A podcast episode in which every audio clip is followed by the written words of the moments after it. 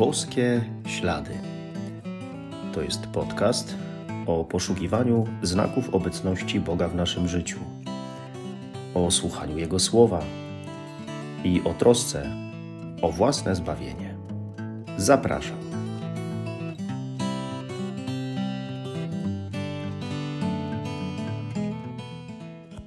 Witam serdecznie. Szczęść Boże. W jednym z psalmów, psalmie 63, są takie słowa: Boże mój, Boże, szukam Ciebie i pragnie Ciebie moja dusza. Ciało moje tęskni za Tobą, jak zeschła ziemia łaknąca wody. W kolejnych wersetach tego psalmu padają jeszcze inne słowa mówiące o tym, jak człowiek pragnie Pana Boga, jak go szuka, jak za nim tęskni. Wspaniale, jeśli ktoś tak potrafi. Ale co wtedy, kiedy ktoś tego nie potrafi? Co wówczas, jeśli ktoś aż takiej tęsknoty za Bogiem nie odczuwa? Ciekawe, że Pan Bóg, jeśli tak jest, nie robi z tego problemu że jakoś specjalnie nie reaguje, żeby nas naprostować. Dał nam wolną wolę, jesteśmy wolni i możemy wszystko. A On wobec każdego z nas jest nieprawdopodobnie delikatny i się nie narzuca. Jakby czekał cierpliwie. Wpisał w nasze serca tęsknotę za Nim i sam za nami tęskni. I czeka, kochając, i kocha czekając. A my? A ja? Posłuchajmy słów Ewangelii według świętego Mateusza.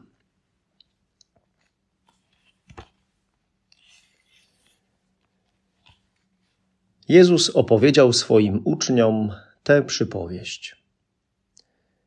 Podobne będzie Królestwo Niebieskie do dziesięciu panien, które wzięły swoje lampy i wyszły na spotkanie pana młodego. Pięć z nich było nierozsądnych, a pięć roztropnych. Nierozsądne wzięły lampy, ale nie wzięły z sobą oliwy.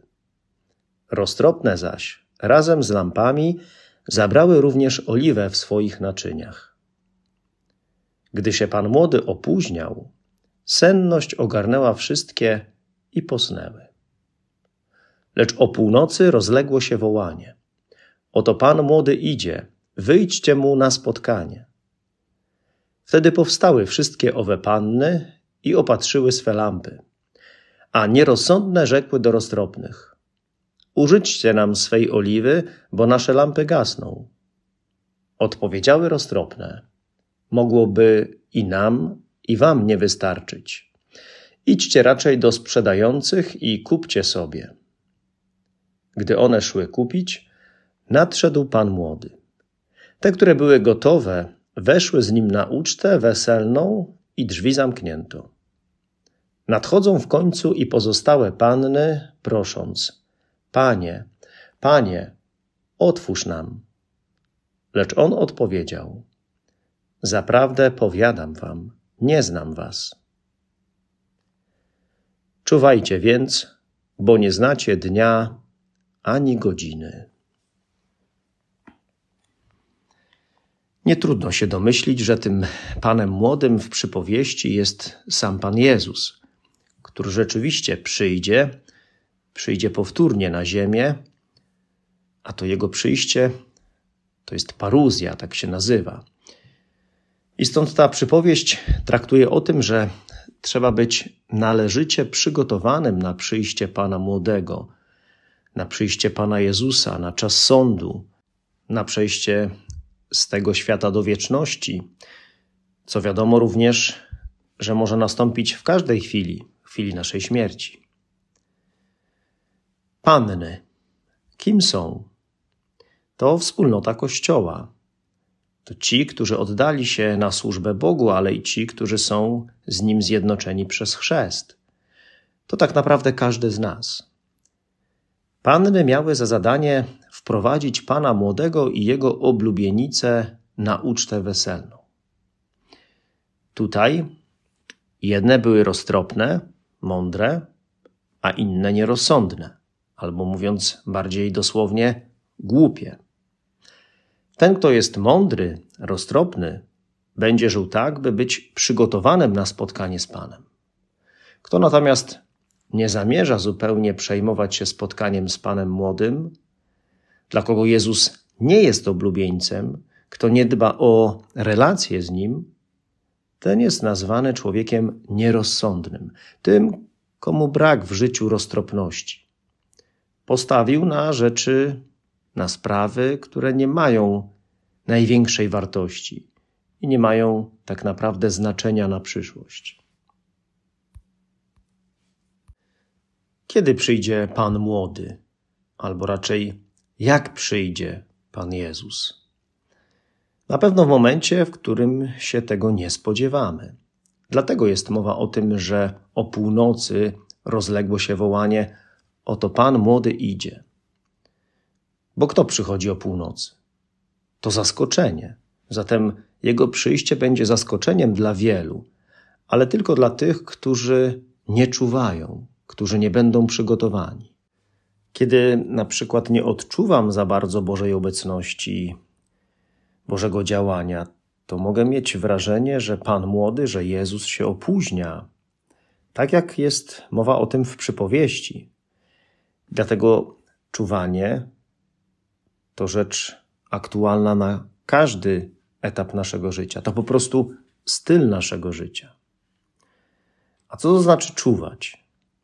Znaczy mieć lampę i mieć oliwę do lampy, tak jak roztropne panny. Mieć duszę i dbać o to, żeby ona była żywa, czysta, wolna od grzechu, w łasce uświęcającej. Czuwać to mieć rozpaloną lampę, rozpalone serce miłością do Boga i do drugiego człowieka. To ciągle być zaangażowanym w dobro dla innych, a nie myśleć tylko o swojej wygodzie. Czuwać to być blisko Boga, to znać Jezusa, to ciągle go poznawać, bo kiedy przyjdzie, trzeba będzie go rozpoznać. Tylko gotowi wejdą na ucztę w niebie. Może ktoś zapytać, dlaczego te panny roztropne nie chciały podzielić się oliwą? Czy to nie było egoistyczne? Nie pomogły tym, które nie miały oliwy. Są takie rzeczy w życiu, którymi nie można się podzielić. Trzeba samemu je wypracować, doświadczyć ich.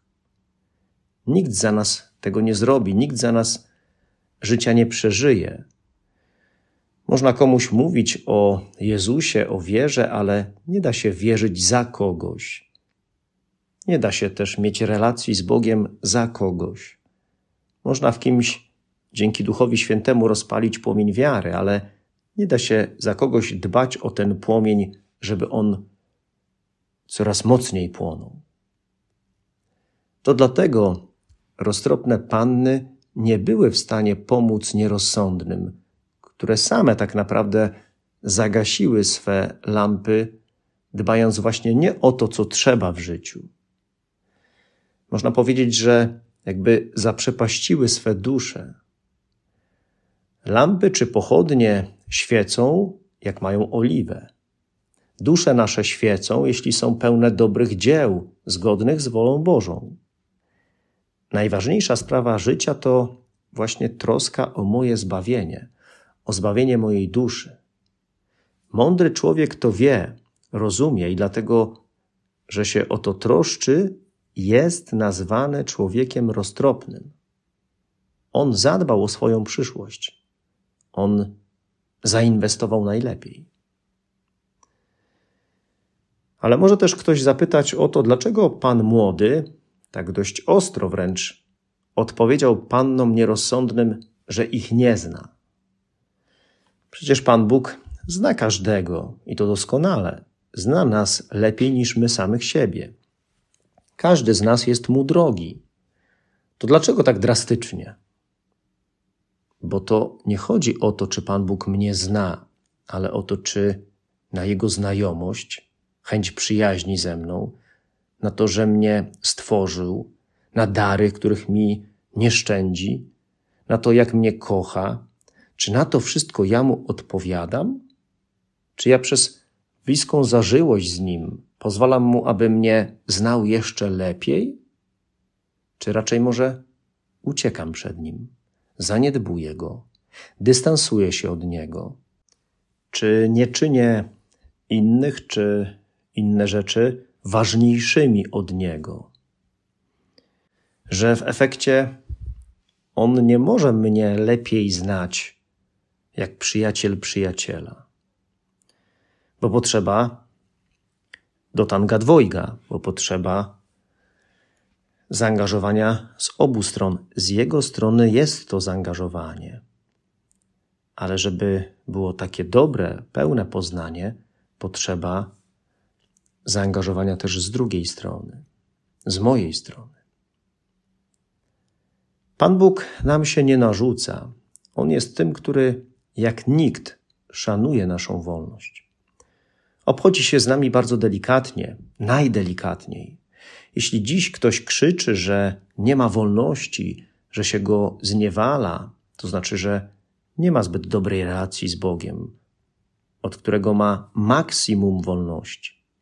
Jasne, że można być zniewolonym przez różne systemy, przez ludzi, przez to, że ktoś mi coś nakazuje, e, przez więzienia.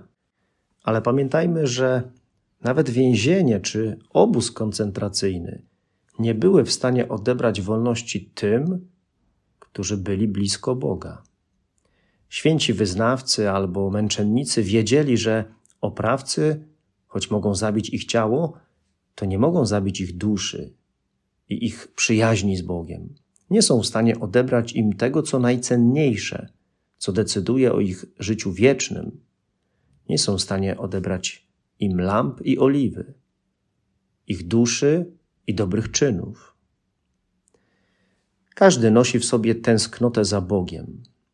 Jedni o tym wiedzą, inni nie. Ci, którzy wiedzą, mają szansę przygotować się na spotkanie z Nim w wieczności i zaspokoić tę tęsknotę.